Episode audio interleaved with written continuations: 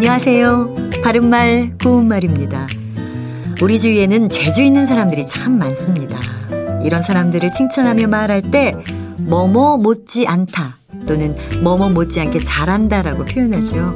그렇다면 못지 않다 뒤에 명사를 넣어서 말할 때, 요리사 못지않은 요리 실력이 맞을까요? 아니면 요리사 못지않는 요리 실력이 맞을까요?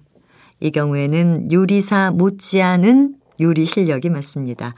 못지않다는 못지 아니하다의 준말인데 이것은 못하지 않다의 뜻입니다.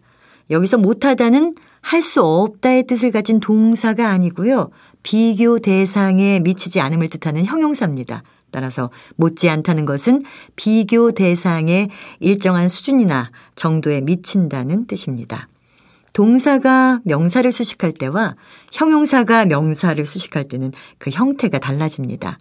못지않다는 형용사기 때문에 요리사 못지않는 요리 실력이 아니라 요리사 못지않은 요리 실력이 맞는 것입니다. 그리고 못지않다는 하나의 단어니까요. 이와 관련 있는 못지않게, 못지않은도 모두 붙여서 쓴다는 것을 함께 기억해 두시면 좋겠습니다. 또 걸맞다 역시 뒤에 명사를 꾸며줄 때 자주 오류가 나오는 표현인데요. 걸맞다는 두 편을 견주어 볼 때 서로 어울릴 만큼 비슷하다는 뜻의 형용사입니다. 따라서 분위기에 걸맞는 옷차림이 아니고요. 분위기에 걸맞은 옷차림이 올바른 표현입니다.